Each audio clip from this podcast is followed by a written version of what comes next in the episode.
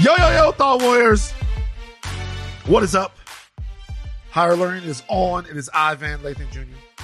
And it's me, Rachel and Lindsay. Rach, what is the science? You got something that you want to talk about. I love it. I What love is the- coming in hot. Well, well, well. I've I've had a crazy week, and next week is going to be even more wild. There's a lot going on in LA. Got a lot of different shoots being being pulled this way and that way. But yesterday I had a really fun interviews. So I was interviewing for um, Issa Rae's new show, Rap Shit, which is really good. You guys, I, you don't. I don't normally come on here and promote movies and shows that you should see, but like Rap Shit is a really fun show, and you guys should all check that out on HBO Max. Right. Um, so that was a great interview. Then I saw the movie Nope. So I did the junket for Nope. And Did then like I it? did, I did, I did. And then I, uh, did later that night, I did the DC superheroes of pets or pets. Pets, Um, pet superheroes. They got Batman's Bozeman. Come here. They got uh, they got Batman's dog. They got Superman's dog. It looks like a lot of fun. Well, so I was talking to the director about that and I did not, he was telling me this research and I said, you know, it makes sense. Humans have pets. Why do superheroes not? And he was like, well, yeah, everybody knows about Krypto, Superman's dog, but he said he was doing research for comic books back in the 40s and the the, the 50s and he realized that a lot of these superheroes did have pets. Some of them he made up, but some do.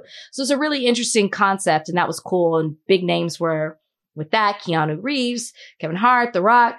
But when I was doing the Nope Junket, which is Jordan Peele's new movie, which everyone should go see, it's so good, and the message behind it is great too. Keke Palmer, Daniel Kaluuya. Uh, so I'm like, I'm talking to Keke, and like we're talking, and we're doing our thing and catching up. And Daniel just looks at me, and I'm talking about Keke's outfit. She's talking about my outfit. And then Daniel, like, he's like, oh, oh, and he's pointing towards my outfit. And I'm like, oh my gosh, is something wrong? Did I do something? And he goes, Van. And I was like, oh shit. He called you Van. He goes, Van, it's Van. And he goes, I go, yeah, I go, you did our podcast, Harler. He's like, I never forget a face. He was like, I did. And I was like, yeah, you should come back anytime. And he was like, yeah, you know, like he had a good time on the podcast. He was like, yeah, you do the podcast with Van. And I was like, but it's Rachel. it's Rachel. He But I thought, thought your name was Van. No, he knew my name Oh. wasn't Van, but he remembered Right. that he couldn't think of higher learning. He remembered you. So Oh. I thought you would appreciate that, that he was like, Van. And I was like, yes, you did our podcast, Higher Learning. You remember that? I was like, yeah, we had a really good interview with you. didn't we see him again at the party that night? We, d- w- I didn't talk to him, did you? I th- yeah, yeah. Oh, you ran up to him? No, I didn't run up to him. I've known Daniel. Shut up!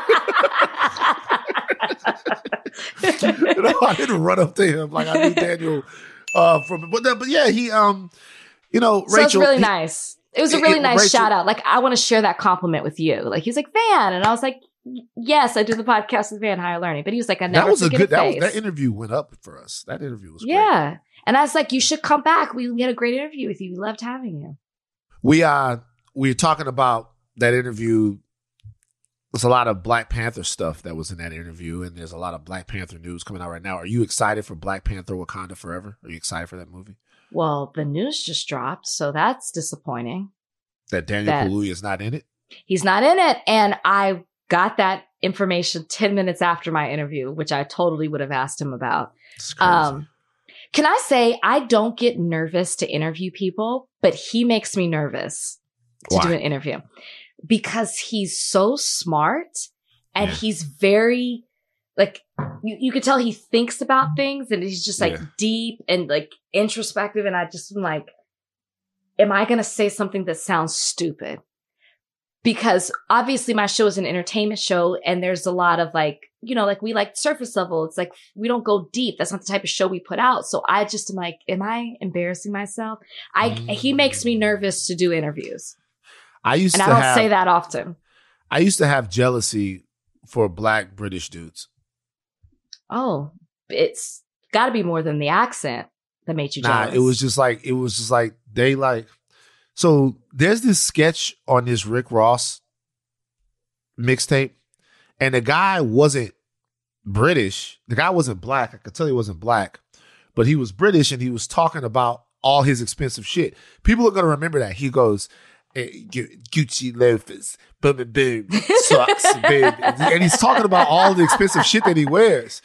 You know what I mean? And you know, I used to know this guy named Niall who Mm-hmm. lived here in LA back in the day. He was from, I'd be like, he was a black British dude and like, come over here with that turtleneck, being all cool, like he James Bond.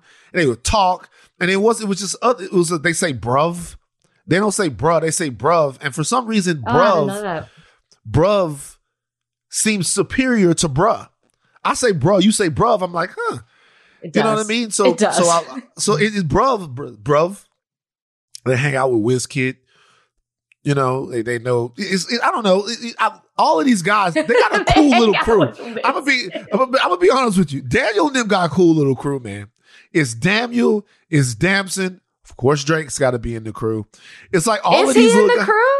Drake's probably in the crew. I'd say Drake's in that crew. I'd say they they they got a killer little crew, man.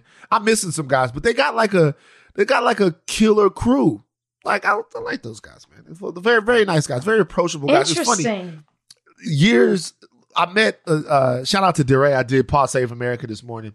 So DeRay took me to this party one time when I first met him some years ago, and DeRay took me to the party, and that's where I met Daniel. And Daniel goes, "Oh yeah, you're the Kanye bruv." Bro. bruv. Bruv is great. Um, Listen, I think it's great. And I love that he, you know, kind of gave our, our podcast a little shout out. He gave you a shout out in our podcast, but yeah, yeah. how did you? Makes me what nervous. did you think of? What did you think of Nope? What did you think of Nope? I thought it was really good. I think that this is what I'll say to people who are watching it. All Jordan Peele movies have a message, right? There's a deeper meaning. Um, don't watch it and wait for like something crazy to happen. There's a deeper message with it. So if you, you need to watch it in that sense, like trying to figure Nah, I like what is don't he that. what is he trying to say? No, No. things happen for sure. Yeah, I'm not going to say that they definitely do, but I like the message because there was a part where I was like, wait, why did they do that? It's because of the message that he's trying to put out there with it. But it's, it's, it's cool to see a black UFO movie. You don't, that's why he said he wanted to do part of it too. You don't really see that. We talked about UFOs. We talked, like, I'm having to accept the fact that we're not alone. I don't like that. And I'm going to tell you something that happened. We were on, we were at Universal Lot doing the um the interview and they have built an attraction from the movie on the lot. So we were on that set filming. And while I'm talking to Jordan, all of a sudden we both stop in the middle of the interview because a door started to creak or this this car thing was moving. yeah. It was one of the two. And I was like, I'm ready to I want to go home. I'm you don't done. have to worry about the aliens ever coming for you because you're too much of a picky eater. Why does that The have to a- do with anything? What does that have to do with the, the, the, the aliens are a nomadic species. They like variety. You don't know this. They like variety. They are absolutely. Wait a minute. If the aliens come here, they're by nature nomadic. Rachel, do you know what? Do you know? Do you do you know? Do you know what Hawking says about the aliens? no. Rest in peace to my dog Stephen Hawking. Read some Stephen Hawking stuff. Hawking says that there is less than a ten percent chance that the aliens are our friends. Haw- like, like Hawking thinks that if the aliens are are are uh, taking all of this time to develop whatever type of technology that would be needed to go across the universe or whatever, be it maybe they can create a wormhole, maybe they have a hyperdrive, whatever it would take. If they can do that, then they're likely doing it because their planet is in need of resources and they're coming right here to take over ours. what if we're the aliens? What does that mean, Rachel? I don't know. Yeah, I don't know. what- But I do. But I do have two questions for you. Sure. I do have two questions for you. One, if aliens are watching us, which it's not an if for you, they are apparently, They're out there. and they're watching us. They're What do you out. think they're saying about us? I don't know. See, I think that we think that aliens perceive us like we perceive us. And the aliens are probably, in my opinion, there are certain cultural things about our civilization that they wouldn't understand. So they wouldn't understand why we're mad. They would probably look at us and be like, why are y'all mad? Y'all got waterfalls. You know, they probably look at us like we look at Mars. Like we look at Mars and we analyze what's on Mars. Mhm. And in analyzing what's on Mars, we do it from a very numbers and figures standpoint. If there were people on Mars, do you know how long it would take us to understand the people on Mars? It would take a long time. Now, I know the aliens been around for a while. And if they've tried to come down here and study us, which is why they don't want people who are picky eaters, because that would narrow their scope of education. They don't want to study somebody. They don't want to study someone that eats a pork chop, breakfast, lunch, and dinner. They want somebody to be able to teach them different foods. So, Rachel, you're not eating enough food. So, the aliens need somebody. Well, great. Then I'm fine. Wait, I have another question for you. What? I believe the answer is no for you. But do you know anyone who's had an experience with like an alien encounter, some extraterrestrial experience? See, the answer is yes, but For you? Or do you know someone? for I the I know someone, but like Okay. I also come from a family that deals with substance abuse, so niggas be high. So you never know. It's like we're from Maringouin, Louisiana. We're from out there, and the, and the aliens come out there because you know we cook many different foods. Number one, and number two, when you jack somebody from the country, it's easy to get in and get out. That's So kind I of know nope. people- Yeah, yeah, exactly. That's like and so nope, I know people that definitely say that they were uh that they had situations with aliens. I don't know if I believe them because Maybe because they're high, they have a little bit more clarity. Like they're open to see those things. Or know. maybe the aliens know that they get high. They've studied us enough to at least know that, and they know that nobody will believe them. What did they say they saw? They Say if they saw a really bright star, okay, and all of a sudden the bright star got so close to the point to where it obviously couldn't be a star. Then all of a sudden they were unconscious, and the only thing that they were me remember was getting pulled up by their back out of a sugarcane field. You get Hmm. pulled up by their back out of a sugarcane field. They get pulled up out of their back, and they felt like somebody was hugging their uh their legs and their torso. And then when they woke up back in the sugarcane field, they were naked. and more than one person has the same experience? Just one person. Okay. Just one person. Sugarcane fields out there in Maryland. The alien took them out of sugarcane field. it sounds, it doesn't sound far fetched. I mean, it does. I, I believe it. Look, my my job, my my motto is you can't rule it out. You can't rule it Can't out. rule it out. You're right. You can't rule it out. It was funny when my dad was still living because he would just straight up like call you a dopehead to your face. You know, you tell the story, it'd be like, "Hey, hey, son, go in there, put your gun in the truck. That nigga on dope. We got no time for that. Drug addicts. So look, um, addiction is a very sad thing, guys. We're not making light of it, but you know, sometimes people in my family were kind of funny. Uh, I have a big, big. I want to do a post mortem on Dallas now, if that's okay. oh my, your obsession with my city. I would like to do a post mortem on Dallas. The floor Is is that yours. okay, Rachel? The floor is yours. So people were telling me to go to different places in Dallas to eat. I went to a place called Hard Eight Barbecue, which is kind of like a chain barbecue joint. Still was hidden. I don't care what y'all say. I know I was supposed to go to Smokey and Ronnie's barbecue in the back alley of somebody's house. Smoky John's is where you should have been. Okay. I didn't get a chance to go there because we were shooting too long. We we got a lot of interviews in the four or five days we were in Dallas. That's good. Um, so I went to Hard Eight Barbecue, ate there a couple of times. It was still dope. It's kind of like a it's got the three different Hard Eight barbecues. Pecan Lodge. What's Pecan Lodge? What's that? Uh, it's a barbecue place. Never went. I I just told you where I went. I went to the Oh Hard wait, Eight I, Barbecue. I thought you said you went to multiple places. oh, I would no. They have three different places, but I only got a chance to go. To, I didn't get a chance to explore that much of Dallas, you know, um, because we had so much shooting to do. But I did walk around and go to Dealey Plaza, which you told me was far from my hotel, which is not far at all. I you've never talked. Oh, that's the name of the JFK thing. Oh, yeah, Yeah, I did say yeah. it's far. you said it was far. It's not far at all. Like I got to experience humanity as I walked by a Greyhound station, and I, I walked down to Dealey Plaza, and I saw where they shot JFK, which I had never seen it before. In my other times in Dallas, I never made it out to Dealey Plaza before. They really lined J- JFK right up there at a major intersection. From the book, to, and it's not a far shot. Is I looked at it, the shot. It's not a far shot. How Like long book- were you down there analyzing uh, stuff? I'm gonna be honest with you.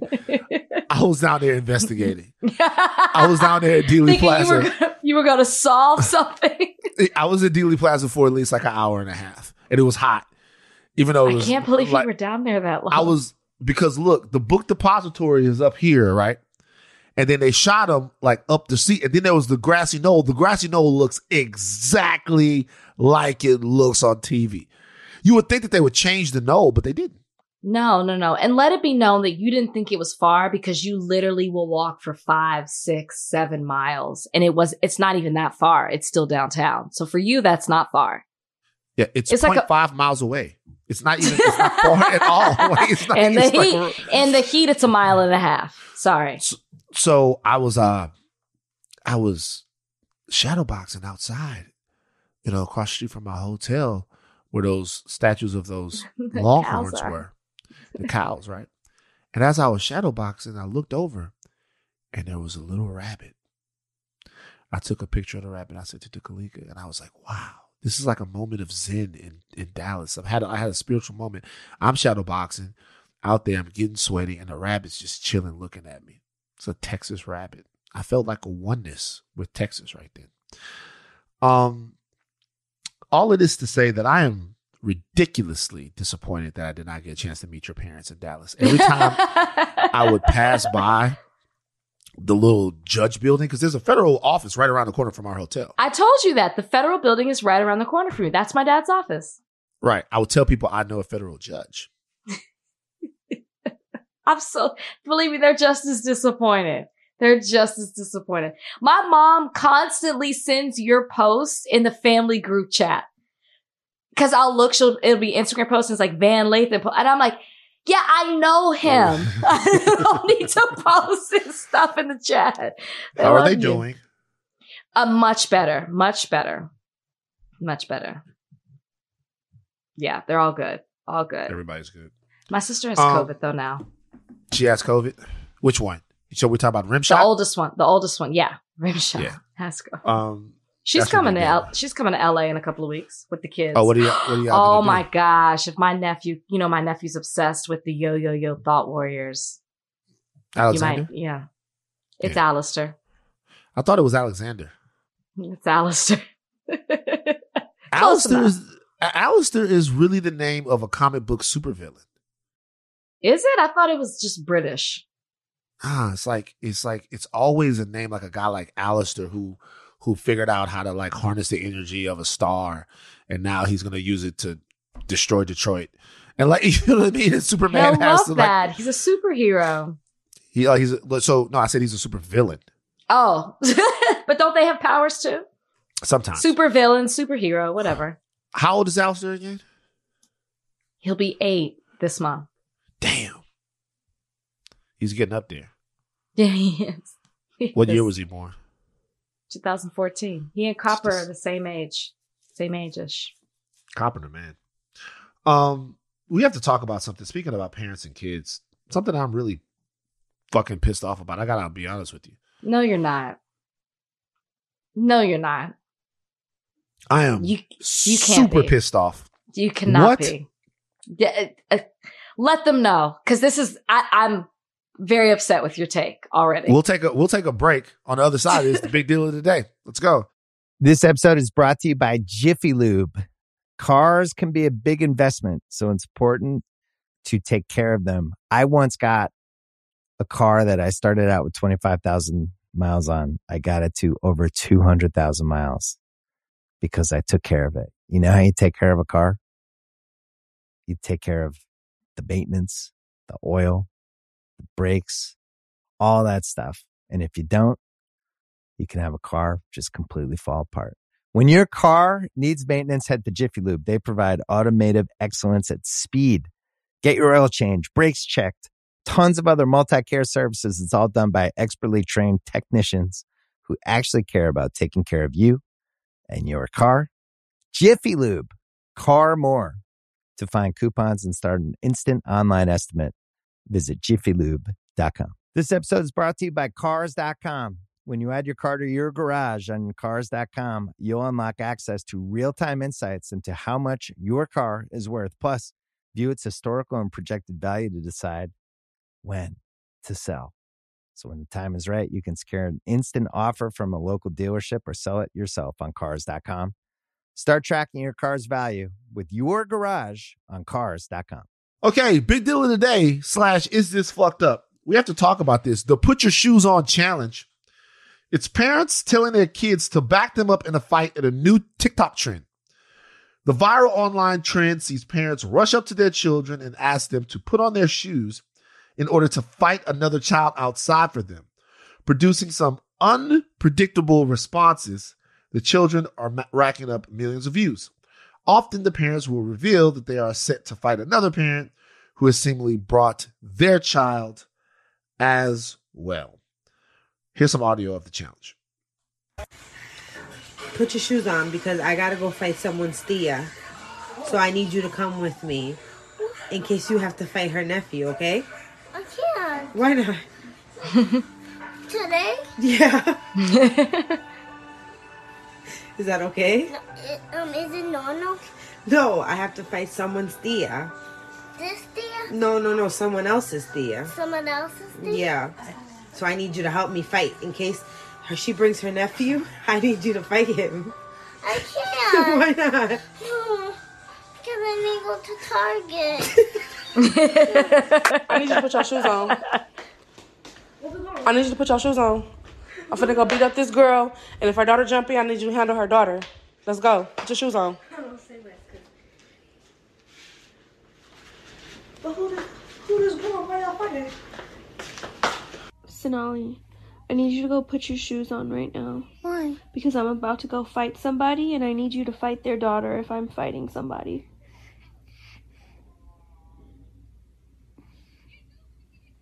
Come on. Okay, that's enough. There was one that was really heartbreaking. There was a father, and it, I, I swear to God, it almost makes me want to cry. There was a father who told his son, uh, "Put your shoes on. We're gonna go fight." And the son is like, "I'll go fight, but just to let you know, I always lose fights, Dad." I'm like, "Oh my God." And That's another th- issue. That has nothing to do with the challenge. It's a whole nother conversation. Oh, excuse me. It does have to do with the challenge. This challenge is fucking despicable. Oh my gosh. It's despicable. No. Okay. Go ahead. Say why it's so despicable. I'll tell you why of all people. You of all people. I cannot believe you are this sensitive. I Okay, cannot so- believe you're this sensitive about it. right. Go ahead. Go ahead. Uh, because so look, if you're out there, you've been in a fight before. If you've been in a fight before, don't matter how many fights you've been in. Obviously, we know those. We know those people that grew up with us that like to hurt people. But like, when you feel danger, there's a jolt in your body where you're like, "Oh my god, this is real. I gotta go do this." Right? Or there's a point, especially when you have in your first couple of fights where you're like, "There's no way out. I gotta fight." I gotta fight. There's no boom. It's time to get busy. There's no way out. Your parent giving you that feeling because you gotta go outside and fight for TikTok. The little feeling that you like, oh my God, I gotta go out and hurt the, the little shock of fear, the little for nothing for TikTok. That's demented. Like, I like for TikTok. That's demented. I'm sorry, man. I'm sorry. So most of those people have not been in a fight. And you could tell that, like, outside of the, the response that you just gave me about the kid who's like, I, mo- I mostly lose them. So he probably has a different experience. Most of them were confused and were like, cause like they don't fight and they were asking questions. And I mean, so many people are doing this. I want to do this with my nephews. They're not going to have that was feeling. so crazy. They're not gonna have, and I'm not even a person who's trying to go viral. I think it, I want to see their reaction. Like they're not, they're not, they've never been in a fight before. And I think it's funny. I love the kids who are down, who are like, say no more, like putting their shoes on and ready to go. Yeah. It would only be an issue to me if this is something that continued and they had them put their shoes on and they hyped them up and they took them outside and they're standing out there waiting. But immediately, it doesn't last longer than a minute. They're like, I'm just kidding. Then to me, people who have a problem with this are being overly sensitive and are analyzing this in a way that it shouldn't be analyzed. This isn't one of those TikTok trends that's going too far. It's a joke. It lasts a minute or less. It's not traumatizing. It doesn't have long-term effects. Chill out. There are way more things to be bothered by on TikTok than this. This is not mm. that big of a deal. I'm sorry. I'm sorry. These kids' brains aren't developed yet. And we Oh, have to take more stop. care of them. I'm, How, I'm being how real. dumb do you think seven and eight year olds are? They're pretty dumb. Their fucking brains dumb. aren't developed yet. Their brains are certainly not developed yet. This is science. Donnie, real quick, jump in. Is the brain of an eight year old kid developed yet? No. Thank you, Donnie. That's enough. So, so, so, Wow. so the what the is Donnie's the- take on this? Ask Donnie, Donnie's take. Donnie, what's your take? Uh, I'm with Van on this. I think it's fucked up. Um, but it can be two things at once. It can be fucked up. Oh, she left. Wait, you left the chat? oh, I was about to say, my I just took my camera. I just took my camera away. that gave me a jolt of fear. I was like, That- that- see, see, you traumatized Donnie. I just took my camera away. But go ahead, Donnie. Go ahead. No, I was gonna say it can be two things at once. It can be fucked up, but also hilarious. Because I'm not gonna lie, I took some great joy out of watching these these clips. So I'm glad that these parents traumatize their kids, but I myself would not do that. So look, it most things that are fucked up are funny. I'm not gonna lie. It's not. It is funny. I just want to know where this clout based society is gonna is gonna go. Where when is this gonna stop? Like, where is what's the limit? To I think the limit on this one would have been giving somebody a kid a weapon, right? If you're like, hold this knife. We're about to go out here. Like that's, So that's too far. That's too far. But telling someone to put their shoes on, I did see one video where a little girl looked so discombobulated and she got up to start doing it and the mom followed her and then she came to around the corner and she was like, I don't want to fight. And the mom was like, immediately was like, Oh my gosh, no. And then the next clip, the mom's holding her and she's like, you don't want to help me out? She's like, uh-uh. And it's funny. So the mom showed that it's the daughter. Funny. But wait, the That's mom showed, but the mom showed that the daughter was okay, and she was like, "I'm telling her it was a joke." No, look, like I'm telling her it was a I'm joke. She made her baby I cry for no reason. I text my sister, who who can Uh-huh. be very sensitive about these things. I text my sister, she's gonna be mad that I said this because she listens to every episode. I Uh-huh. text my sister and I said, "Have you seen the um the, the the kid challenge just going on with the parents and the shoes and the fighting?" I was like, "I want to do this with the boys," and she laughed and she was like, Okay. "I like, when they come here in a couple of weeks." Look, I'm not about to judge people, but it'll be played out by then. By then, it won't be. By then, there'll be a new exactly because i'm not trying to go viral but i think it's i'm i think it's funny to But then watch i went down a dark hole with it It'll by then it'll be something even more traumatizing. It'll be like the "We Going to R. Kelly's House" challenge. Exactly People Or people if- will be walking up to their kids. Hey, you guys, we about to go to R. Kelly's house. How do you feel? Oh, I want to go. He's creepy. Get in the car. It'll be something like that, or the we hide the body challenge. Hey, I just killed your father. Guys, come help me hide the body. Well, yuck yuck for Twitter. I don't. I don't get it. I, Um, don't, I, don't- I don't get it. um i think that if you made it too close to a real life situation is where it's drawing the line i think putting weapons in the hands i think and i'm just giving a scenario. If somebody if there was a effed up challenge about like school shootings or something like that that to me is where you're like that's way too far. Can you imagine somebody like this to me did not hit those levels. You think it did. By the face you're making you're telling me that you think it did. I'm saying that I don't see the point. It's it's I don't see the how many videos did you watch? I didn't watch any of them. No because you gave an example Wait, no, I, that one just came across my feed because it was on Instagram. So you're right, I did watch the one, but I didn't watch any of them. I swear on my dad. oh i, bel I believe you that you did Yeah, but donnie I- did donnie did i No, did I'm not. I'm not, I'm So not the- judging so nobody. the I'm point saying. is when you're like you don't get the point of it Donnie and I were entertained. There you go. That was the point. I feel you. Look, this is all I'm saying, man. Hey, hey, cloud is a hell of a drug. And It could go too you, far. you guys, you guys got your kids. You know what this is? I got my hand right here, Rachel. This is Yeah, the face roller. no, it's not a face roller. It's for Oh. my feet. Well, get it away from your face. It's for the bottom of my feet. And I've been so I was in here. By the way, last thing I'll say about the kids, hey, parents be responsible. All right. Traumatizing these kids. And they're gonna leave and go play Fortnite, blow It- somebody's head off on Fortnite. Stop. It's trauma, trauma, trauma. Anyway. It could Um, go too far. This challenge does not. But please explain I got so I got me. this thing for my feet, right? This thing right here, because the bottom of my left foot is like it's crusty the clown, man. It's crust, it's crusty.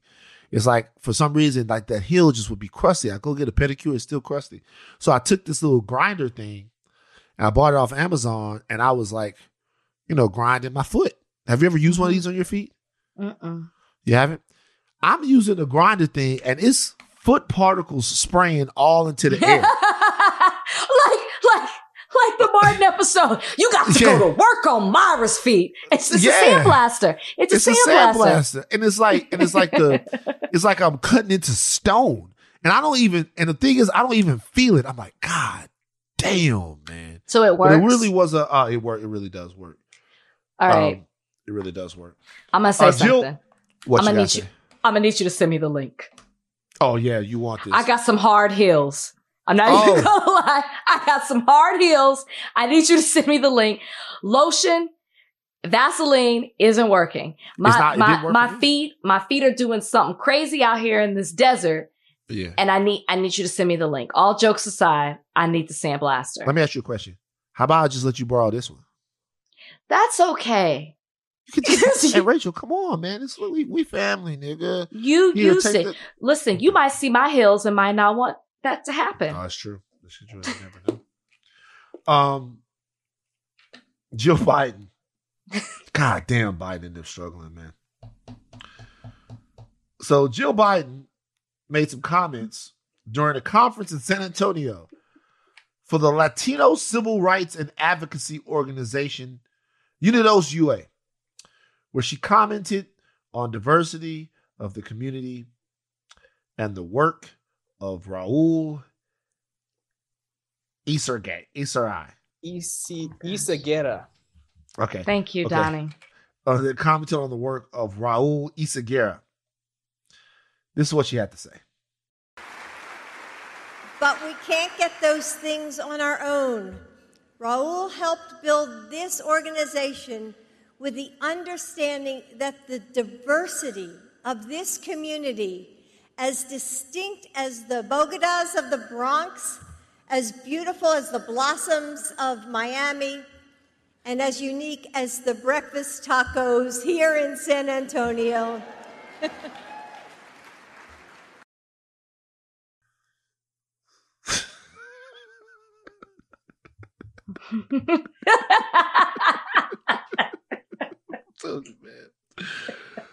Oh my God. Wait, wait, wait. In that clip, when she said it, there was silence, right?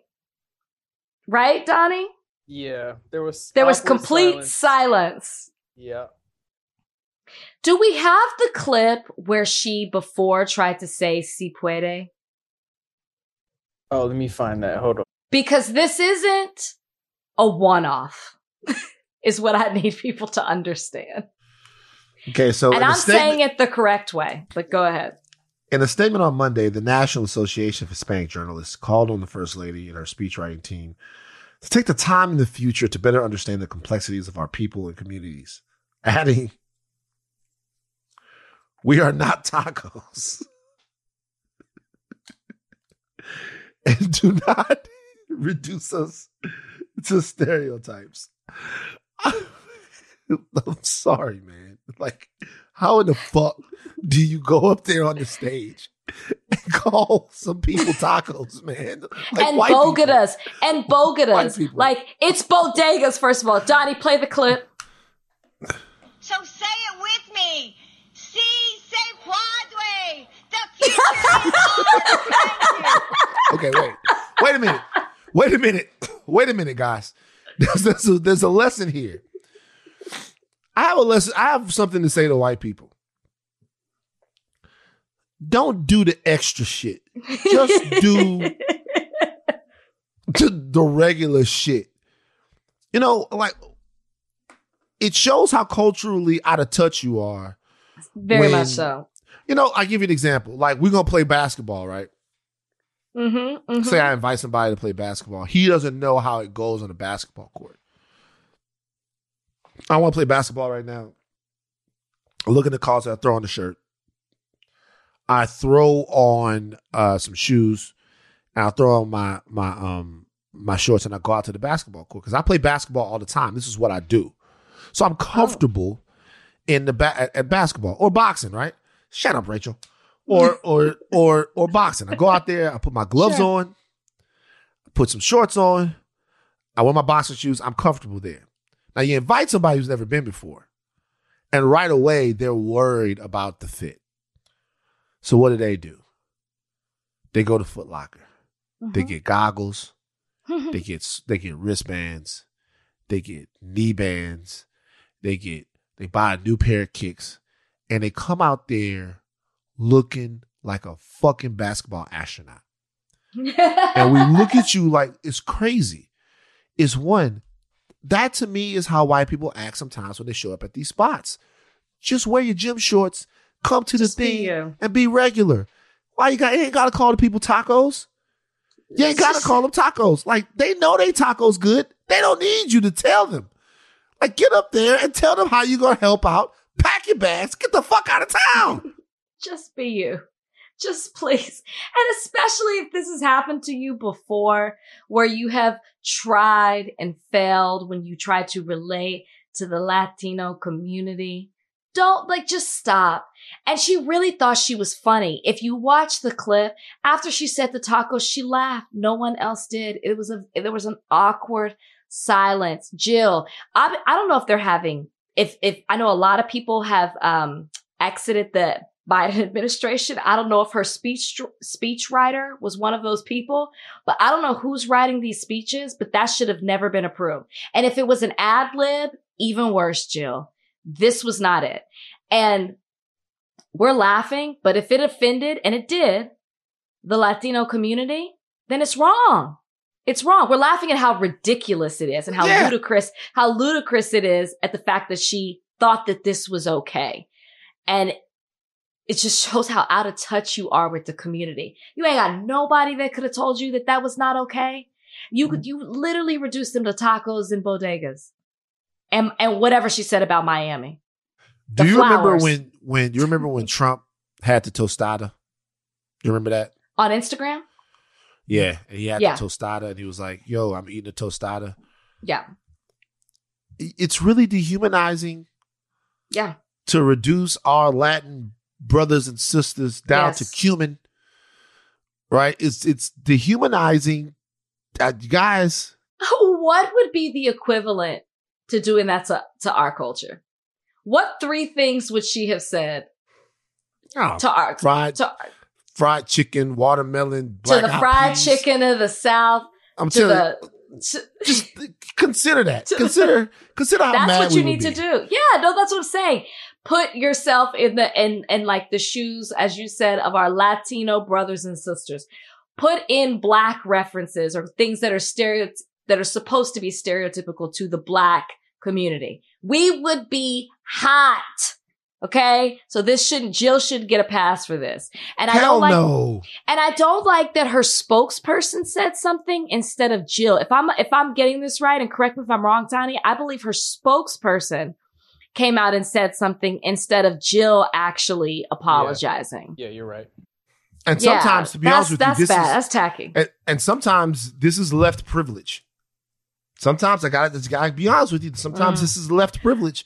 You know, if if You ain't it- black.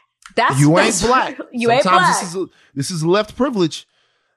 You guys, you, you, you, it, it, on either side there is a, a special sort of there's a special fog of cultural insensitivity that whiteness is uh, in proximity to. This fog of of offensive language and fucked up shit. And that fog is as heavy on the left as it is on the right. I know it's hard for people to to, to come to terms with that, but but it's true. Okay. Speaking of um, let's get back to to talking about the real villains in America. Um, the Steve Bannons of the world. Mother Jones has audio where Steve Bannon. You guys, let's take a pause for a second. Later on in this podcast, we're going to talk about the fact that Orlando Brown said that Bow Wow has good pussy. That's funny. I'm not saying that that's not funny. But while we're talking about things, other things that are funny and pop culture relevant, the pop culturally, pop culturally relevant, I don't know if that's even a word. Uh, the fate of the democracy is being ballied about and litigated in Washington. This is Steve Bannon. Bannon. This is Steve Bannon uh, talking to a group of Trump associates prior to January 6th, prior to all the fracas that happened with the election and everything. This is Steve Bannon being dead on balls accurate about how Donald Trump might handle Mm. losing the 2020 election. Donnie? And what Trump's going to do is just declare victory, right? He's going to declare victory. It- but it, that doesn't mean he's the winner. He's just going to say he's the winner. The Democrats, more of our people vote early that count. Theirs voted mail. And so they're going to have a natural disadvantage, and Trump's going to take advantage of it. That's our strategy. He's going to declare himself a winner. So when you wake up Wednesday morning, it's going to be a firestorm. We're going to have Antifa crazy, the media crazy, the courts are crazy, and Trump's going to be sitting there mocking, tweeting shit out. You lose. I'm the winner. I'm the king. And he'll be all over. He'll be he'll be going. Where's Hunter? Is Hunter on a crack pipe? I mean, no. He'll be because then it doesn't matter. Remember, here's the thing. After then, Trump never has to go to a voter again. He's going to fire Ray, the FBI director, and fire the He's going to say, "Fuck you." How about that? Because he's never going to. He's he's done his last election. Oh, he's going to be off the chain. He's going to be crazy. Also, also, if Trump is if Trump is losing mm. by ten or eleven o'clock at night, mm. it's going to be even crazier. Even Because he- crazier. No, because he's going to sit right there and say they stole it. I'm Yeah, doing it in court, uh, agree. I'm directing the attorney general to shut down all ballot places in all 50 states. It's going to be no. He's not going out easy. If Trump, if Biden's winning, Trump is going to do some crazy shit. If Biden's winning, Trump's going to do some crazy shit. Now, was he speculating what would happen, or was this he saying he knew this was going to happen? If if that's speculation, then he is Nostradamus. If that's speculation, then I need to call Steve Bannon and get the lottery numbers for him. He gave us a playbook on what the Yeah, response from the White House would be. Not only what it would be in the short term, but in the long term. To me, there is no absolutely zero way that this strategy and this sort of confluence of different options wasn't discussed amongst Trump, his closest allies, and other people who had knowledge about his plans um, after the election. It's first of all, are a lot of people talking about this? Because I didn't see it until you posted it.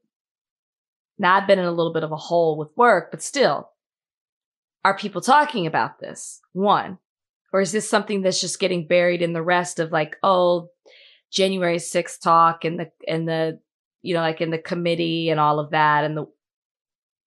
It's my question to you.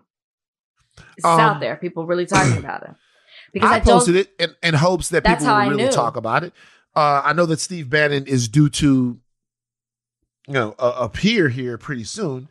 Um, he's on trial Monday for criminal contempt after he ignored a subpoena last year from the House Select Committee that is investigating uh, January 6th, which goes January 6th committee. So he's uh he's going to be on trial for that. Um, but in my continuous voracious need to be up on everything that's happened happening in the um in the hearings. I came across it. I don't know how much push So- this is getting other places, but I mean, I saw it. It wasn't. I didn't have to dig for it. It was on. Ari Melber had it, so it was on like MSNBC and stuff. So here's my thing. In the grand scheme of things, how much of a splash is this really going to have? Because I not going to like- have any splash if we don't make a lake for it. Well, here's my thing. At this point, the people who are listening to that, most like us, aren't surprised that this was said. It's shocking that it's recorded and it's just now coming out, but we're not surprised that Steve Bannon said something like that. The people who are the extremists who want to believe everything Trump is doing are just going to say, "Oh, he it was speculation and and and and Trump was you know, it turned out to be true because this election was rigged. I almost feel like this, as damning as this audio recording is, in the grand scheme of things, people are going to continue to believe what they want to believe because it's not like it's not obvious at this point that the election was not rigged. And people are still choosing to believe that kind of information. They will come up with something to explain even though it might not make, be logical as to why this recording came out. Oh, it's a fake recording. Oh, Steve Bannon was just kidding. Oh, Rachel? he was just speculating. Rachel, you're navigating the Kook River. I'm all in it. You're in a boat, and you're you got an oar, and you're Yeah. on Kook River. You're navigating the Kook River. Fuck the I'm in Kooks. it. I'm in it. Can't can't can't change your mind on the Kooks, Rachel. I agree, but it's not about uh navigating the Kook River. We're not gonna swim in Kook River. We're not gonna rowboat in Kook River. We're not taking the big Mark Twain S steamboat down Kook River. Can't do anything in Kook River. What this has to be is energizing to the people that are on the bank watching the Kooks. They have to have the information. I'm not talking about the people, the people out whose minds I can't change anymore. Fuck them. You don't think that climate change is a real deal? I can't talk to you. I need the people who might believe that climate change is real to be even more active than what they would be. So you're, you're right. Hmm. The kooks, the kooks are out. We're, we can't we can't swim down Kook River. We can't navigate them. Do you think there are people who are really in between? I feel like people either think that the election was rigged or it wasn't. And people who are still voting on Repub- like for Republicans and Trump, it's because of, of issues or just aligning themselves with the party. I believe there are Repu- Republicans who believed it wasn't rigged and are still voting Republican. I believe it's either black, it's black and white at this point. I don't think there's anybody in between when it comes to the election. You're right. You're right.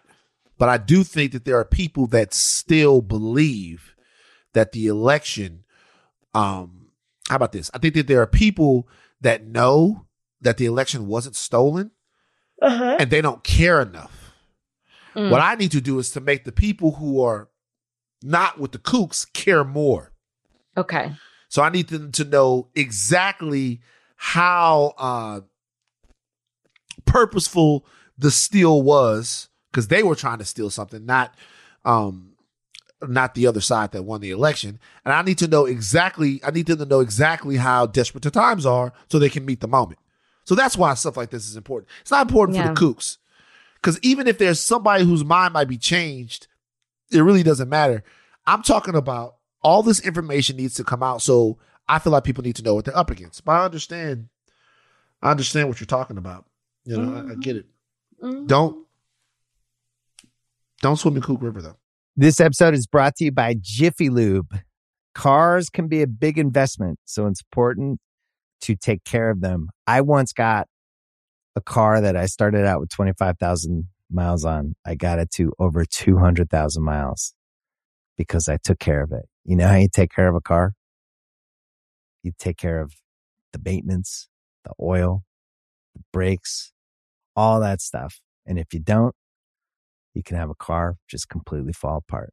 When your car needs maintenance, head to Jiffy Lube. They provide automotive excellence at speed. Get your oil change, brakes checked, tons of other multi care services. It's all done by expertly trained technicians who actually care about taking care of you and your car. Jiffy Lube, car more. To find coupons and start an instant online estimate, visit jiffylube.com. This episode is brought to you by Hyundai. You could be doing anything this week, right? You've got work, errands, friends, and a whole lot of fun in between. That's why the 2024 Hyundai Santa Fe is the capable SUV that's built for your life. With premium interiors, available wireless charging, and room for your whole cargo and crew. Okay, Hyundai. Visit HyundaiUSA.com to learn more about the all-new 2024 Hyundai Santa Fe. All right. Uh, the House passed a bipartisan bill to create active shooter, an active shooter alert system. Mm-hmm. Legislation Wednesday that would create an Amber Alert like system for active shooter situations. 260 to 169 vote. Lawmakers approved the Active Shooter Act, which was sponsored by uh, a bunch of different people. I'm not going to read all their goddamn names. Um, nearly all votes in, op- in opposition were Republicans. Interesting. With the exception of Democratic Representative Ron Kind of Wisconsin, who is not running for reelection is going to allow law enforcement to deploy the alert system in emergency situations and notify the public about active shooters. Rach. How could you vote against this? Like that's when I saw this, it's like, what could possibly be in your being? Now, do I think that this necessarily helps?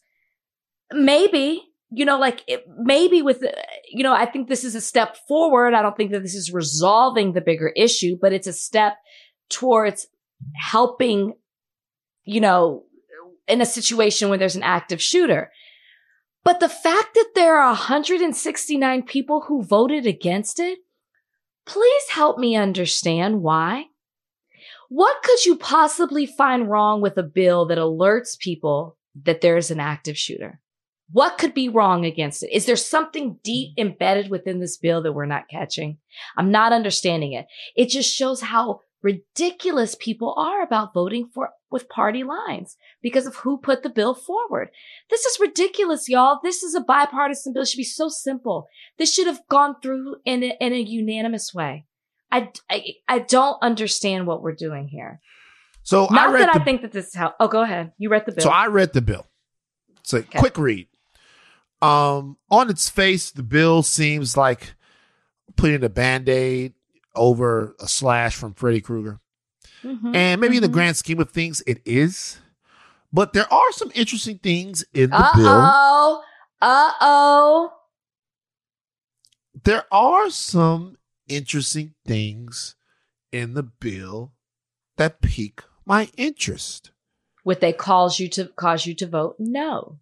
Well, not that would cause me to vote. No, that actually makes me think that the bill in and of itself, because when I think about stopping mass shooters, I think about gun control like everybody else does, right? And I think that at proximity to to certain weapons, um, and their place in our communities in our society are eventually going to be the our willingness to confront that issue is eventually going to be what what tells the, the the story on how we deal with active shooters. However, I do think that this bill actually is useful. I think it does a couple of interesting things. I'm not going to lie. I think number one, uh, it federalizes it to a degree and starts a network of people to deal with it. And in that network of people, there ends up becoming an actual coordinator in charge of this uh active shooting warning sign. And that's there's a panel of people from different places in the government that are looking into how best to respond to these things and how best to deal with them. And their protocols have to be uh, updated every five years.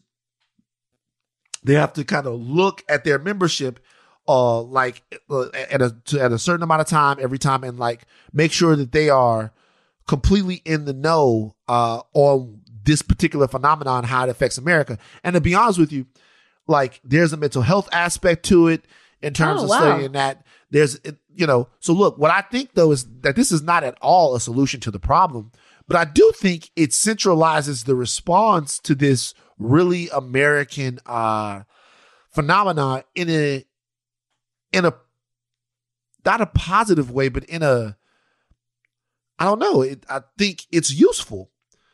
It's it, it's useful if it's if the people that are involved in this, if mm-hmm. they are they're coming into this in good faith.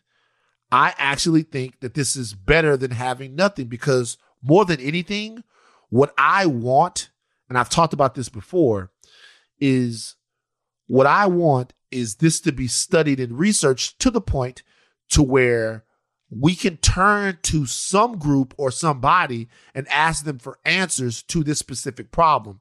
And right now, there's such a gumbo of issues that are caught up into this mm-hmm. that it's fragmented. It doesn't seem there's not a holistic approach to dealing with this. And this is attempting to begin that conversation. Now, at the end of the day, being that this is bipartisan, I don't know how I don't know how willing this group or this bill, the people that are going to be involved in this, this panel or this uh, coordinator, whomever it's going to be, is going to be to to take the guns into consideration here. I don't know how much it's going to be, but at least there's somebody to talk to. Okay. And if you read the bill, I would I would encourage everyone to read the bill. It is HR six five thirty eight. It is um, it's right there. You can go on Congress.com bill 117th Congress House Bill 6538. You can read it right there. Uh, you can get the the um the whole up and down of it. It's very short. It's one page long. Uh, it- it's it's pretty easy to understand, and you can see that it's not it's not nothing. It's not the answer, but I when I when I looked at it, I was pleasantly surprised in what I felt like it addressed. I'm going to be honest with you. So you know, and it it actually, uh, of course, in any bill, it makes available funds to to to deal with this to to deal with how the warnings can get better how to have people in there to have mental health discussions and how to do all of that. It's by far not the answer. It's not close to being the answer. But i actually was pleasantly surprised when i read the bill. The scope is not that bad. To me at Uh, least. And i'm not an expert on the subject Well, which is why I don't understand why so many people voted against it. Yes yes But I didn't read it. the thank like you the- for thank you for doing the work, man. Oh, uh, do you know what you're supposed to do in a nuclear uh, attack? Um, duck and cover.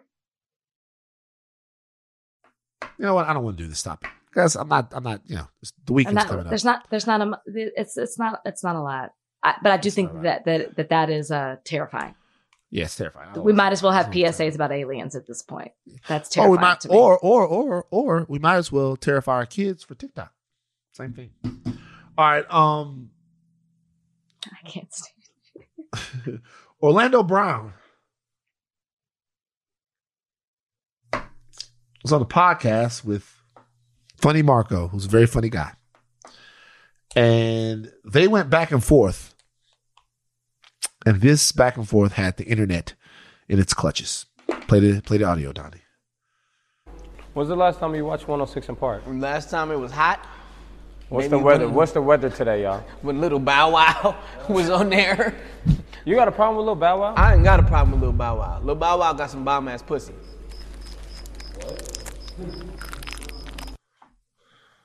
Okay. uh, all right. Okay, man. You know, uh, you know what I'm saying, man. I- What? Okay, let me I ask you this. Okay. Let me ask you this. What do you think he means by that? I can't. Okay, first off, when I when I read this, I read it as Orlando Jones instead of Orlando Oh my god. Brown, and I was very confused.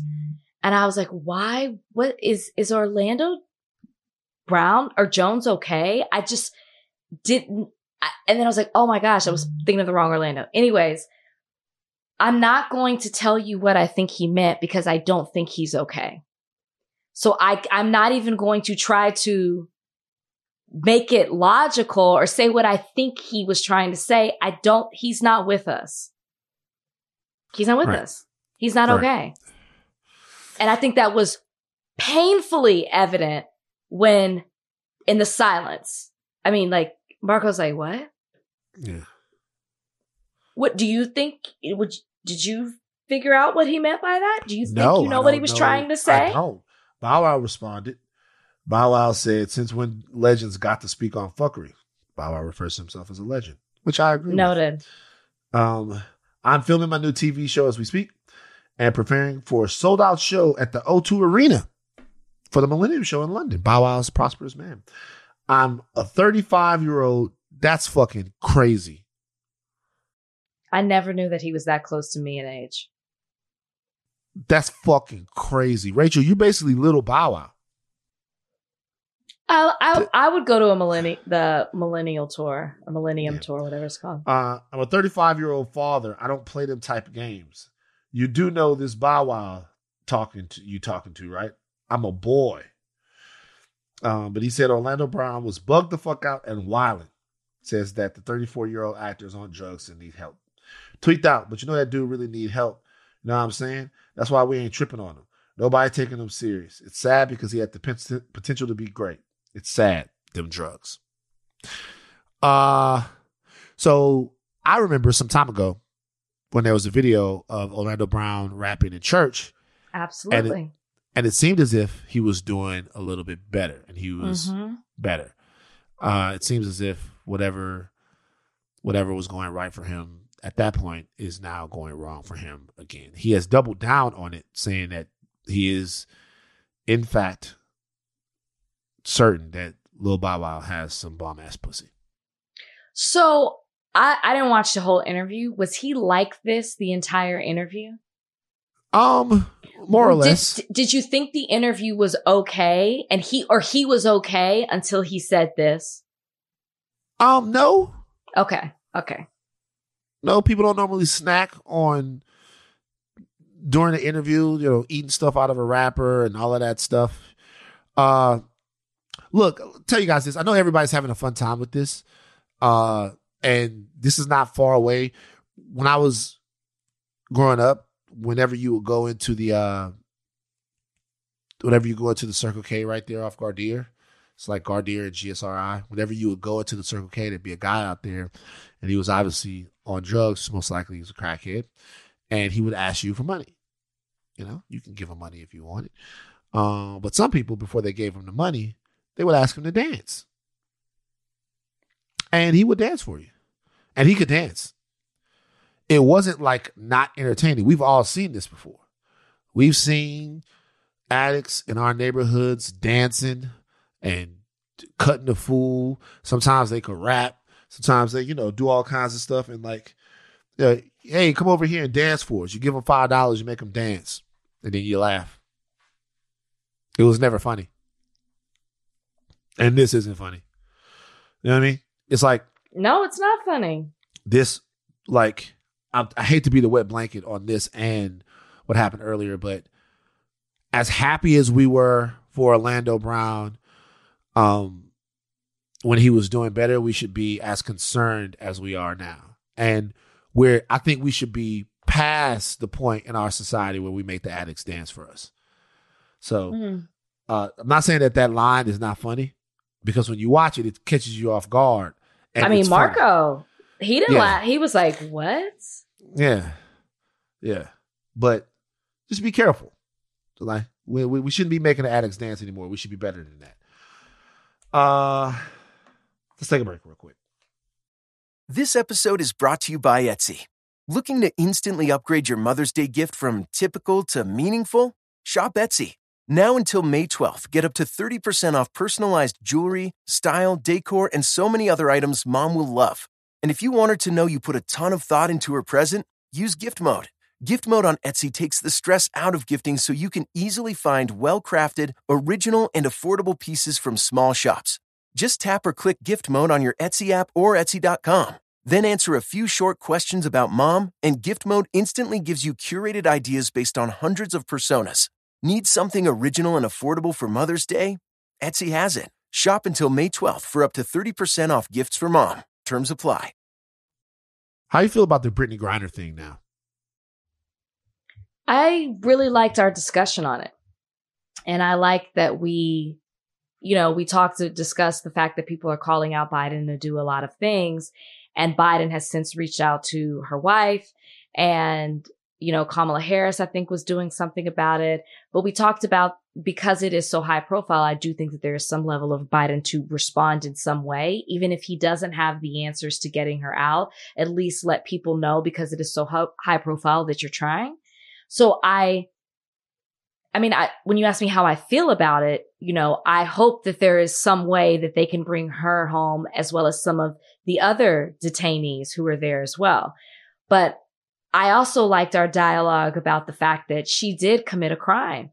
And I think that some people aren't focusing on that and are just looking at this like she's a, an American citizen. She's trapped in this. They look at it as trapped instead of in, in prison. And that might be controversial to say it that way, but she's imprisoned in this foreign country. Bring her home. So I, I like that we hit different sides of it rather than just saying, you know, she's a basketball player, a black woman stuck over there, American citizen, bring her home. Well said. So the reality is that the punishment is, in our opinion, as Americans, it is uh, far too severe for the crime. Mm-hmm. We know that. She's been Mm-hmm. in jail 100 plus days for having a half gram of marijuana residue or in a pen. Like not- hash or something. yeah. Yeah. so it's not even, you know, uh, it is illegal there. I think that, so LeBron James talked about this. He, uh, oh, well, this is what he said. Check it out. Brittney Griner, she is in Russia. She's been there over 110 days. Now, how can she feel like America has her back? I would be feeling like, do I even want to go back to America? So, LeBron James, why would you want to go back to America? Love LeBron. This is a ridiculous statement. Um, of course, she wants to come back to America. She wants to come back to America because this is where she's from. It has nothing to do with being patriotic. Her wife is here. Right. Okay. Uh, and at the same time, she probably wants to go anywhere other than where she is right now. So it wasn't a well, very well thought out statement by LeBron. Eh, whatever. You win some, you lose some. Well, I do I, think- just it- it's very obvious what he was saying in that moment and what his sentiments were. So I just thought it was a little uh that he tried to backtrack and was like, "No, that's not what I mean." You know, like kind of try to compliment. Let me try to find his tweet where he's like, "My comments on the shop regarding Brittney Griner, it wasn't knocking our beautiful country. I was just simply saying how she probably feels emotionally, along with so many other emotions, thoughts, etc. inside that cage she's been in for over 100 plus days. Long story short, I do believe his sentiment of saying like, yeah, maybe she feels a certain way that she hasn't been brought home yet. And I understand what maybe he was trying to say, but the way he said it just comes off it, like not the, it's, it's like, of course she wants to come home here. This is Do home. you think that? Do you think that Brittney Griner has the right to feel a certain way about not having come home yet? Like, why would she? at, at, at this particular, I'm being honest. At this point, why would Brittney Griner feel some way? I uh, feel some way about not coming home yet. Ain't nobody in America did nothing that made Brittney Griner's situation what it is. Now, you could argue, you could argue that actually, you could argue that perhaps the uh the geopolitical standing of America, America, or the tension between America and Russia, uh, whatever the the it doesn't help that- it. Yeah, that it doesn't help that they're obviously that having an American with a high profile is very valuable to the Russians. But to be honest with you, that's something that she's known since she's been playing in Russia. So, so the reality is, I, I would hate to think that Brittney Griner is somewhere and I'm not. Mm. This is not me being hyper patriotic, but I don't think Brittney Griner has the right to be somewhere in a Russian jail mad at America. She should be Oh. mad at the Russians who are detaining her for a bullshit crime. Like whatever happens on this side is is is what needs to happen to help get her out. Well, you say that, but there are a lot of Americans who think that Bi- are like mad at Biden. I mean, previously, before LeBron even made this comment, he criticized Biden that he was like that he wasn't doing enough. That that Joe Biden and Kamala Harris needed to be doing more, and they needed to bring her home. Which is why I love you pointing out, like, well, what actually do they have the power to do? And so I do think that there are a lot of Americans who think she should be home and are mad at the government for not bringing her home. So it's not far fetched to say that Brittney might feel the same way, especially after even reading her letter. It's it's it was it's un, and I don't say this very often, especially you know during this podcast of the whole taco situation, but it it's unfair to the administration to hold them responsible for whether or not they can get Brittney Griner. It just is. When you look at the when you look at the facts of every, it just is. It's unfair to hold the administration responsible. There's a lot of other things that it's fair to hold the administration responsible for, but Brittney Griner's situation is not one of them. Having said that, I would love for Brittney Griner to come home right away, and they need to do whatever they can do to bring her home. But I'm trying to understand where people are getting the idea that in some way Brittney Griner is getting this treatment because she's Brittney Griner. I mean, that's that's just a reality. She's getting this treatment right now because she's Brittney Griner. So, I don't know. All right, LeBron, make sure you be on your shit there. Herschel Walker's son, Christian Walker. Uh, did you say you did not know I that Christian Walker this. was? Did you didn't know that Christian Walker was Herschel Walker's son? Did you say that? I've never said that. that was Donnie. Donnie, jump on. I didn't say that. I said I didn't know Christian Walker was the one involved in this story. liar. Don, Donnie, before but, but, but before this was happening, liar. Before this was happening, you said I didn't know that that was Herschel Walker's son. You said I didn't know that that was. Christian. I saw the video and I didn't know that that was Christian Walker that we had talked about previously on the podcast. So I definitely knew that Christian Walker was Herschel Walker's son because we talked about him on higher learning.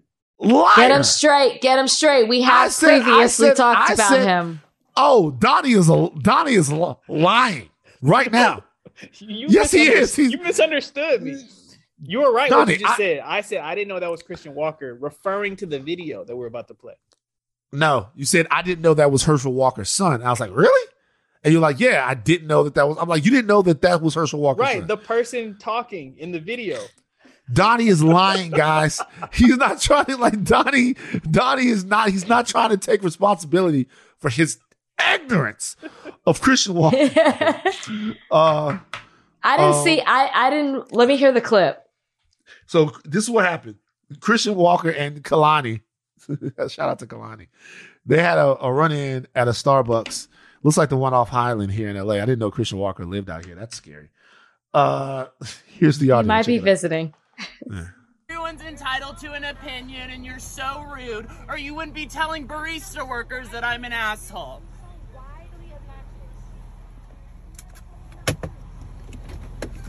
Ma'am, ma'am, you don't need to tell baristas that I'm an asshole for because I have an opinion. Get your drink and go and go away. I I can have an opinion like everybody else. Why are you entitled to an opinion and not me? You want to tell baristas I'm an asshole? Yeah, I'm telling them to be Well, guess what? You're you you're the asshole. You are an asshole. Get your drink and go. Get your drink and go. You can you can have an opinion. I can have an opinion. If you can have an opinion, I can have an opinion, ma'am. Oh my If you can have an opinion, get your drink and go. Um. Okay. What am I supposed damn, to do with that?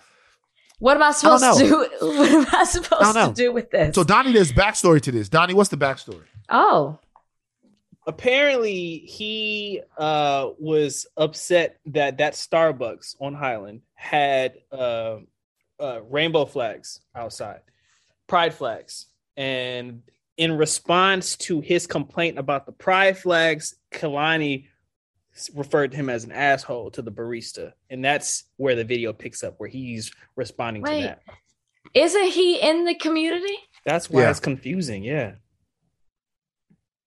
But he's confusing, right? He's a walking contradiction, right? He, nothing he says makes sense. So, of course, actually, it does more align that he doesn't like the flag and he is in the community because because everything he does is just like out, is off, off. Well, that that, that actually, Donnie, that explanation doesn't help. that doesn't explain the situation any better. Yeah.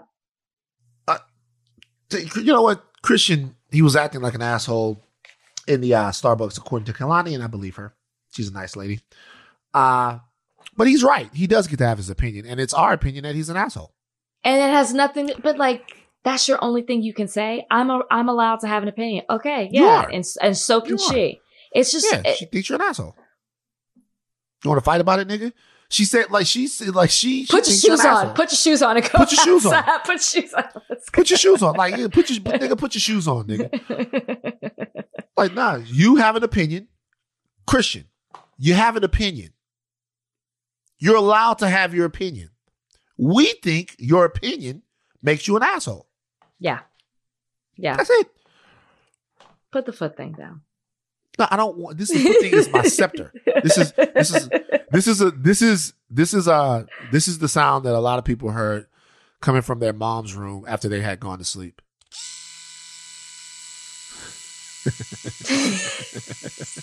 they, they like this is the sound that they heard. Do it again.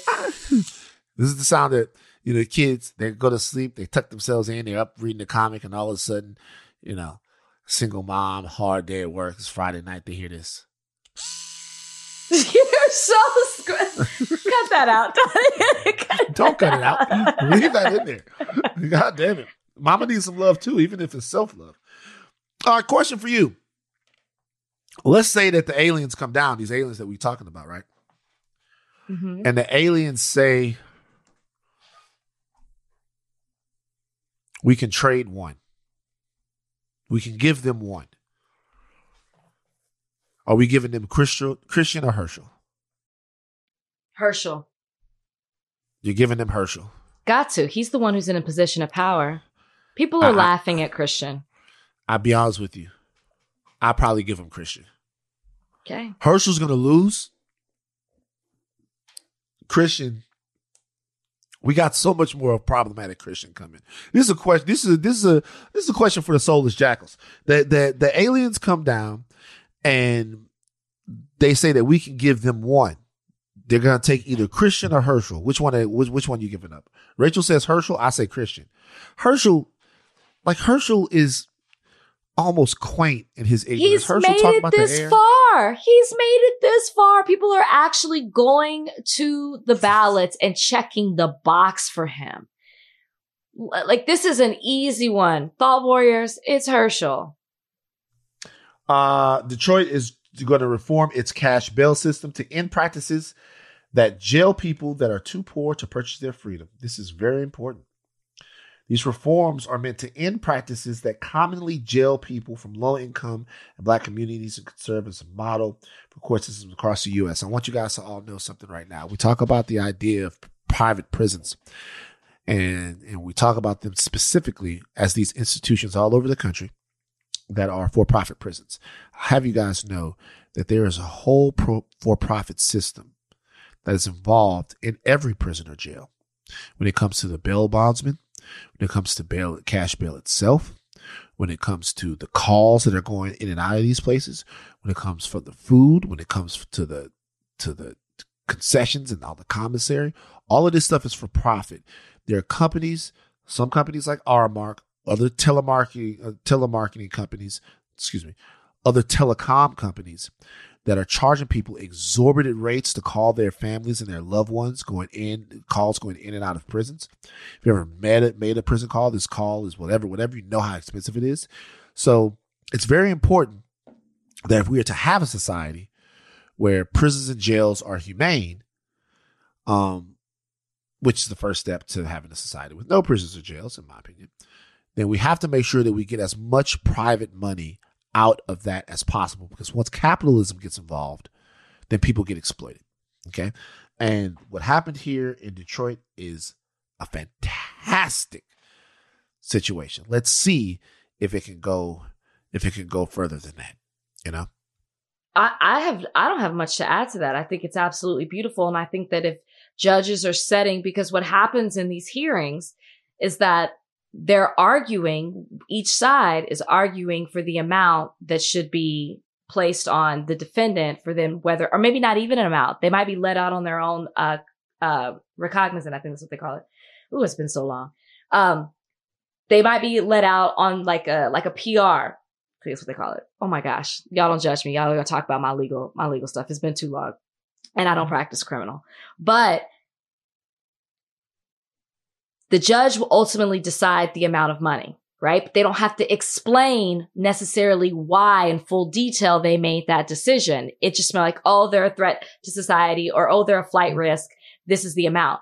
But what this reform is trying, is doing is making them say on the record why they are putting this amount forward in addition to some other things. And I actually think that that's great. The judge has to explain why you as a defendant has to have this amount versus this defendant who might not.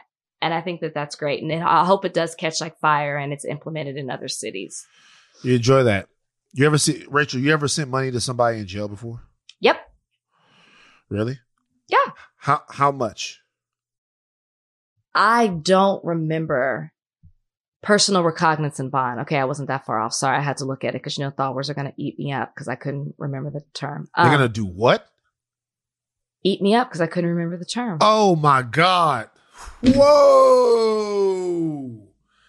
I thought you said the Thought Warriors are gonna eat you out.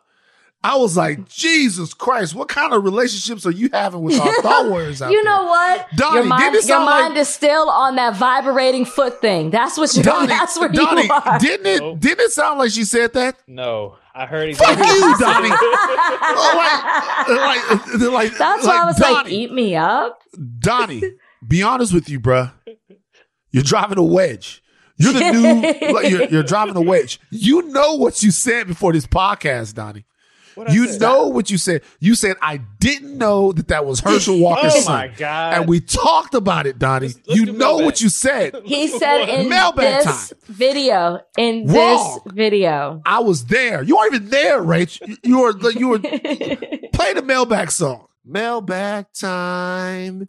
Time to read your letters and then we'll reply to them. Oh, it's mailbag time. Write us with your queries and we'll chime in. All right. So, first question comes from the Chocolate Hand Soap on Reddit. Van and Rachel. Yeah, no, right? Van and Rachel, have you ever wanted to undo an interview, or is there an interview you want to redo because you screwed it up? yeah, What's yours, Rachel? It wasn't a full interview. It was a question. So I um I you know I started doing extra through Zoom. I mean through COVID, so everything was Zooms, including the award shows. And so what the award shows these award shows would do is everybody was in a room and you were randomly called on um to ask your one question. And you had one question and you had to submit it and it and you would listen to other people ask their questions. And even if they asked the same question as you you're technically supposed to ask that your question. And you got one chance to do it. So during the oscars um not this year last year Youn Yuh-jung won for best supporting actress i believe. And she's extremely accomplished and she's been in over 80 films but she plays in um, Minari. I don't know if you guys saw that. It was a really good film and she's phenomenal in it. And so she wins this Oscar. So everybody's asking her and Brad Pitt produced this film. So he presents her with the award. She wins it and she's like kind of fanning over him and you see them talking. So every question is about Brad Pitt to her, but you can't she can't see you. She can only hear you. So everybody's asking these questions and that was going to be our question. So she's talking to him and the question that they wanted me to ask, like my production was like, Oh my gosh, we saw you ask you talking to Brad, uh, Brad Pitt. Like, what did he say to you and what did he smell like? And everybody flipped out over me saying that and said that I was disrespecting her by asking her. That was you? Yes, asking her what Wait, she smelled. what? Yes, but I'm giving you the background. Like I've never talked about it, but I'm giving you the background on it because we had one question and everybody's question was about Brad Pitt. So I was building off the Brad Pitt of like, yeah, we saw y'all talking. Like, what did he look like? What? And, and the internet went wild and was calling me I was disrespectful and like, how dare I disrespect her career by asking her that question? But my, what was, um, Obviously, Put on- that was you. We talked Oh. Oh, did we? Well, anyways, what was clipped was my question and not everybody's question about, about, about Brad Pitt. So when the way it looked, it looked like I was being disrespectful. But anyways, I wish I could take that back and I wish I could have had a full interview with her, which I did before she won an Oscar and it was lovely. But in that instant, people just took that question and ran with it and I hated it and it made it look like it's something that was not because I, I have a full interview with her where I'm asking her a bunch of different things about her illustrious career and her role in this movie. So anyways, that's the one I would She redo. said she didn't smell him. I'm Yeah. not a dog. And her response, she was like, I didn't smell him. I, yeah, she goes, she goes, I don't know. I didn't smell him. I'm not a dog. And obviously in here, people are like, Oh, you were next to so and so. What did he smell like? But I think with her, it didn't translate the same way and it offended her. And that wasn't my, my, I mean, she answered my question, but she said that first. And so I can see how it came off a certain way. Anyways, that's the one that I would redo. That was never my intention, but it was a mistake on my part. Mm, I think you meant it. Whatever. I you think you one? owe her. I think you. Of course not. I don't make mistakes Oh, like that. I'm oh, professional. Like I think, I think, I think, I think you owe. I think that was your Jill Biden taco moment. It was not a taco. I didn't say anything in reference to her culture. I don't know. I don't know. I didn't do. I didn't say anything, but I can see how the way that interview was. But I can see how the way the interview was set up, things were lost in translation, and especially how it was clipped. But whatever, it was never my intention. Lost was- in translation. Why would there need to be a translation, Rachel? What are you talking about? Why would there need to be a translation? Why has it got to be about translation, Rachel? because when you're in my interview, my first interview, there was a translator. And this, so in this one, there wasn't. So I, so I do think that it was like, that's something we say here and there. I don't think that it, be, it, it hit the same way. In my first interview you- with her, there was a translator. How were you there and at our party at the same time? Remember, I bolted. I, that's why I missed Oh. the announcement. I came, oh. I bolted. I came fresh Oscar makeup, hair, glam. I changed clothes and bolted to your party. That's a lot from from downtown all the way to no. high. No, remember, it was at the studio because it was over Zoom. was so over I Zoom. interviewed. So I'm telling you, the whole thing was awkward. It was just a mess. So, anyways, that's like the one that I would love to redo because, or I would just let the other, the first interview I did with her stand because it was great. It's a good answer. I've actually, honestly, I've never had one like I, I haven't, but not just because, just because you know I haven't interviewed as many. Sure, that's fine. Van, you're a better interviewer than me. It's totally It's fine. not true at all. It's totally fine. It's That's what he said, guys. true. That's what he said. That's actually not what I said at all. Um, but I just can't think of one. Uh, all right. What's the next question? All right, next one. Dex Dark on Reddit asks if you were to follow Tron, aka Ray J, and name yourself after a sci-fi, what would your name be?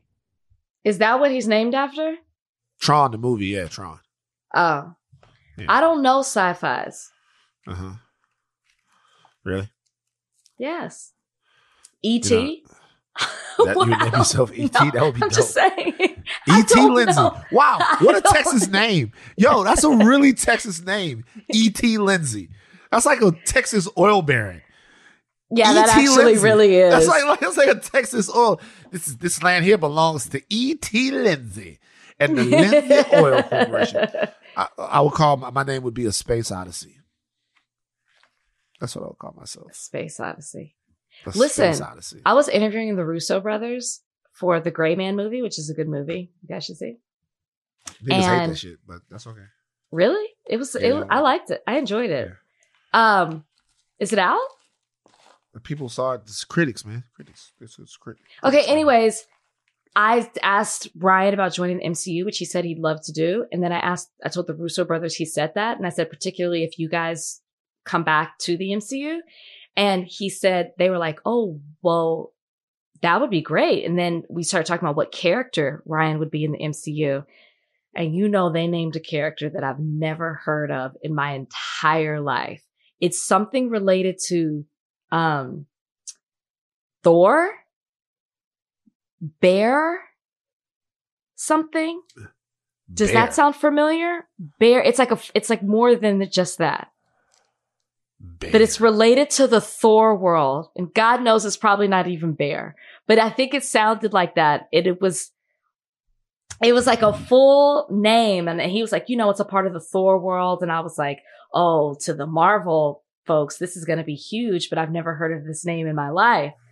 Let me see. MCU. Uh, well, they, he said he wants to be Ghost Rider.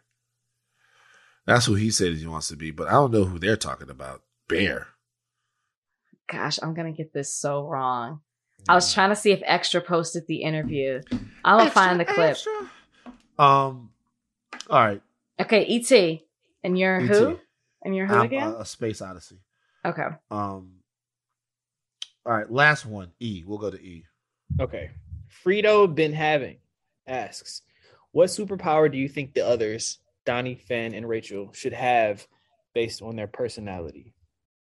Okay, I'll go first. Donnie's person. Donnie should be the ability to tell a lie and then make it true. Liar. Wow.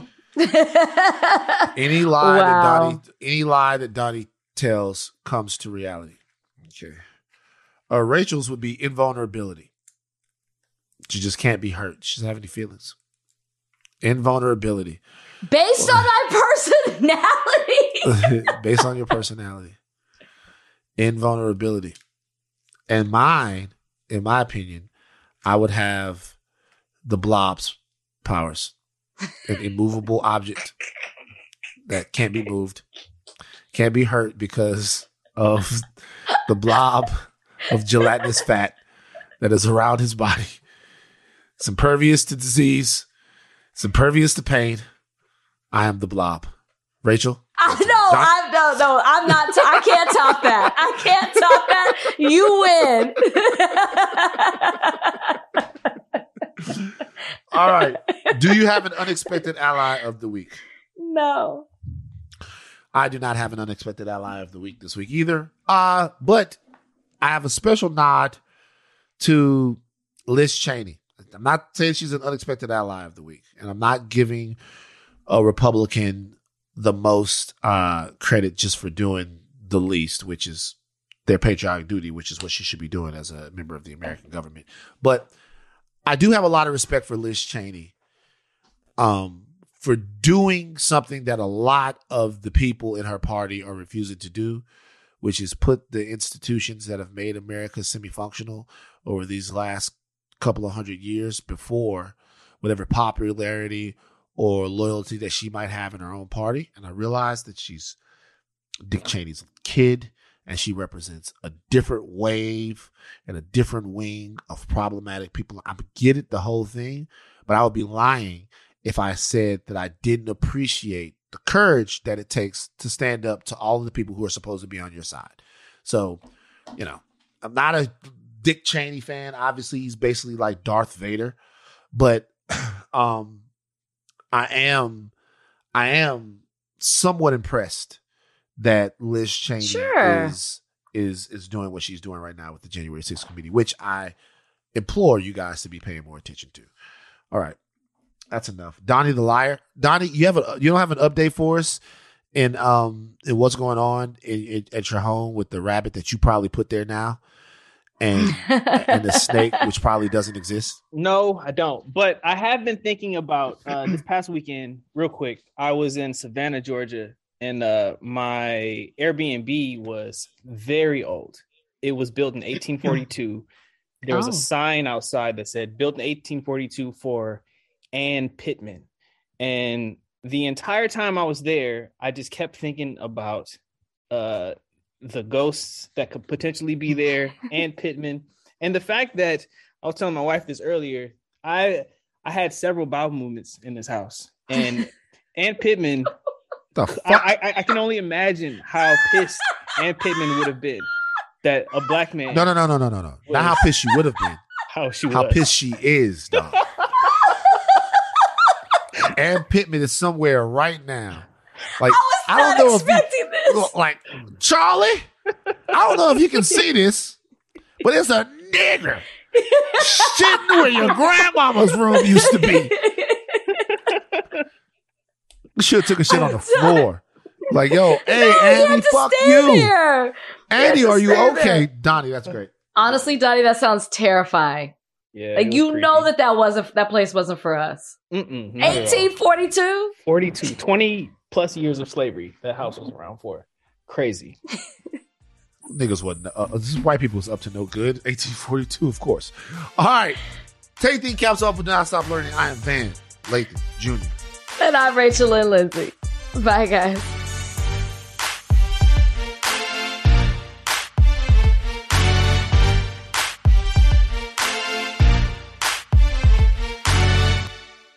This episode is brought to you by Hotels.com. When I went on my last holiday to Cape Town, it was amazing.